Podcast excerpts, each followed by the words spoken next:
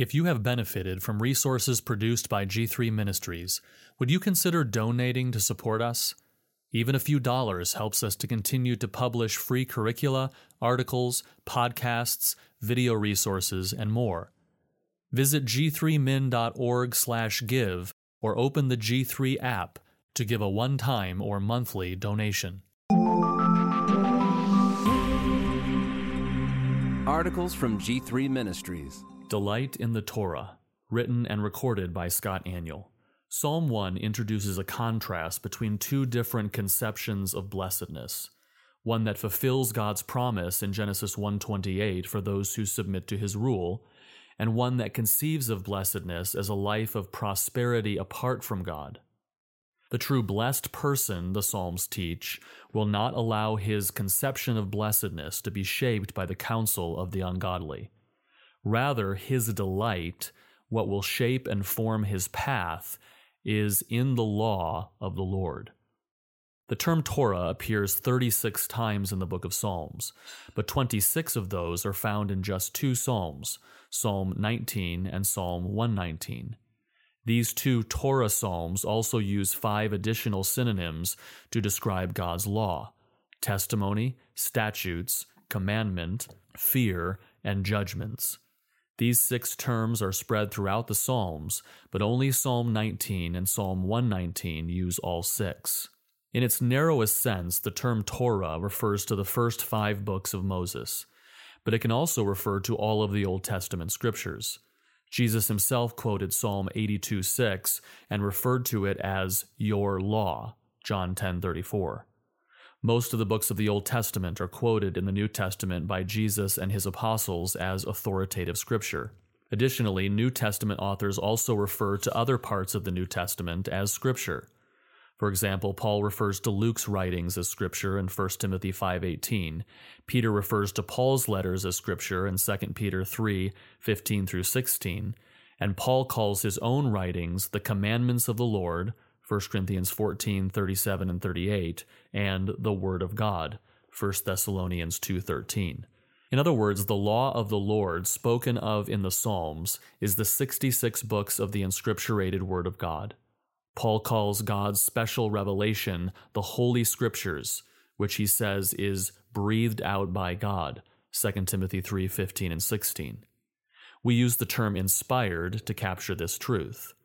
Human authors penned the words of Scripture, but Peter teaches that they spoke as they were moved by the Holy Spirit, 2 Peter 1:21. So, the Bible is God's inspired special revelation. In Psalm 19, David also lists six characteristics of special revelation perfect, sure, right, pure, clean, and true, and six benefits of special revelation it converts the soul, makes wise the simple, rejoices the heart, enlightens the eyes, endures forever, and produces righteousness. His stacking on layers of six terms with six characteristics and six benefits communicates the perfect comprehensiveness of God's law. God's word is all encompassing, it is sufficient. And this is exactly what is communicated with the terms themselves. The word of God is perfect, it is without error. The theological term we have come to use to clarify this is inerrancy. The Bible is inerrant. It is without error because it is God's special revelation. He breathed it out. And since it is perfect, God's special revelation is sure. It is reliable and trustworthy. It is right and pure and clean and true. God's inspired special revelation is sufficient to transform us. That's what is communicated by the six benefits of God's law that David lists in Psalm 19. It converts the soul, complete transformation from death to life. Paul says the Word of God is living and powerful and sharper than any two edged sword, piercing even to the division of soul and spirit and of joints and marrow, and is the discerner of the thoughts and intents of the heart. Hebrews 4:12. It tells us that we are guilty before God, and it tells us that whoever believes in the Lord Jesus Christ will be saved. God's special revelation reveals the gospel, which is the power of God for salvation to everyone who believes. And God's word is profitable, as Paul says, for doctrine, for reproof, for correction, for instruction in righteousness, that the man of God may be complete, thoroughly equipped for every good work. 2 Timothy 3 16 and 17. David also says God's word makes wise the simple. Wisdom is the ability to fit things together properly.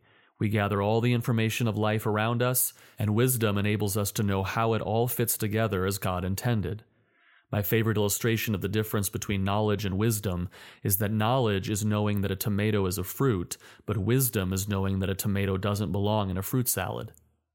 The Bible is sufficient to make us wise so that when we face a decision, we are able to determine what fits with how God designed the world to work and with what He has revealed through both natural and special revelation. That's biblical wisdom. In particular, Paul says that God's special revelation is able to make us wise for salvation through faith which is in Christ Jesus. God's Word, which reveals Jesus Christ to us, is able to help us recognize God's design for all creation to worship and glorify Him, to recognize that sin destroys that purpose and deserves judgment, and that the only fitting response is unreserved faith in the sacrificial atonement of Jesus Christ, the Son of God. Again, God's Word is sufficient to transform us because it is God's revelation, and His words have power. His words created nature, and his words transform hearts. As Paul says, For it is the God who commanded light to shine out of darkness, who has shown in our hearts to give the light of the knowledge of the glory of God in the face of Jesus Christ. The Holy Spirit of God inspired this revelation, and so the Holy Spirit of God will sanctify us through the very revelation he inspired. God's special revelation is everything we need for life and godliness.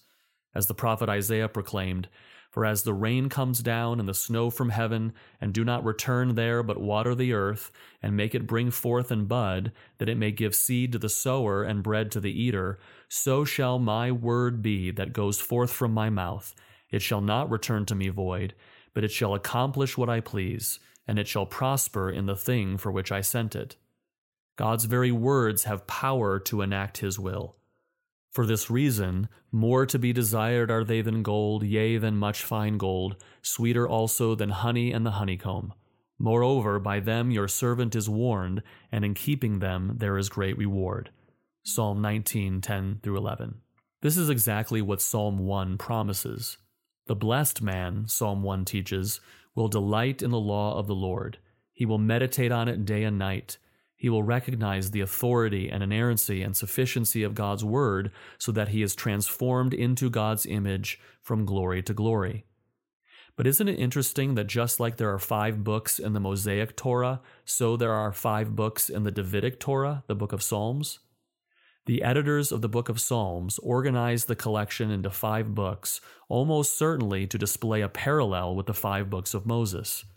Everyone recognizes the importance and life regulating significance of the books of Moses. But do we recognize the books of Psalms as just as important and life regulating? Or to put it another way, we all recognize the critical importance of God's commandments and God's doctrine to govern our lives, but songs? That's just extra. Music is just something enjoyable that we may or may not add on to what is truly important.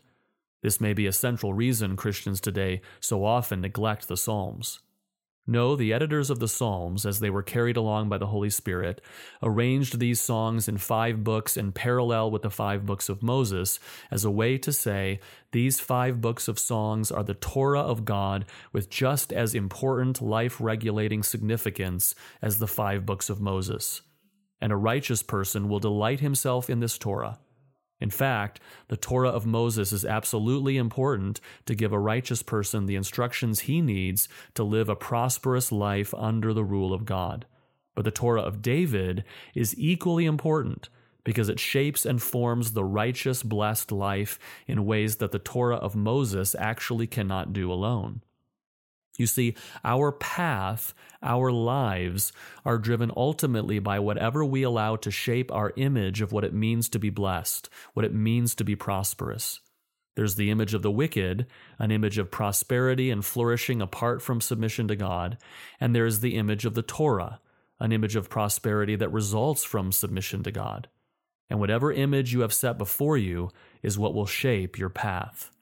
It's like a treasure map. X marks the spot, and whatever map you have controlling your search will determine the path you take and the resulting treasure. If you follow a genuine map that will take you to gold, you will find treasure. But if you have a counterfeit map that promises gold but instead leads to quicksand, the results are inevitable. This life governing map, this inner image of what it really means to prosper, is what the Bible often calls the heart. That is why verse 2 says that a righteous person will delight himself in the Torah of the Lord.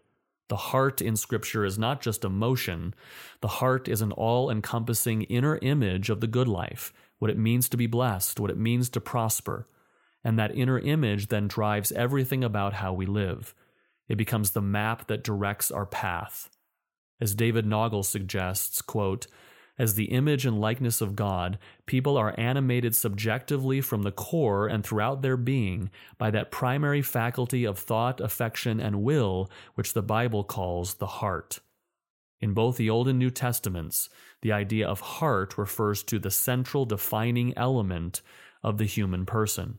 And so, whatever shapes that inner image, what shapes your heart, is of utmost importance.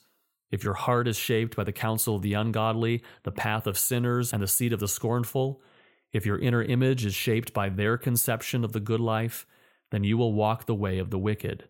And ultimately, it determines our final destiny. Notice how Psalm 1 ends For the Lord knows the way of the righteous, but the way of the ungodly shall perish. The way of the righteous is known by the Lord because that way has been shaped by an image of blessedness in direct relationship with Him. The image of blessedness that governs the way of the wicked is decidedly apart from Him, and so ultimately it will perish. You can read this article at g3min.org.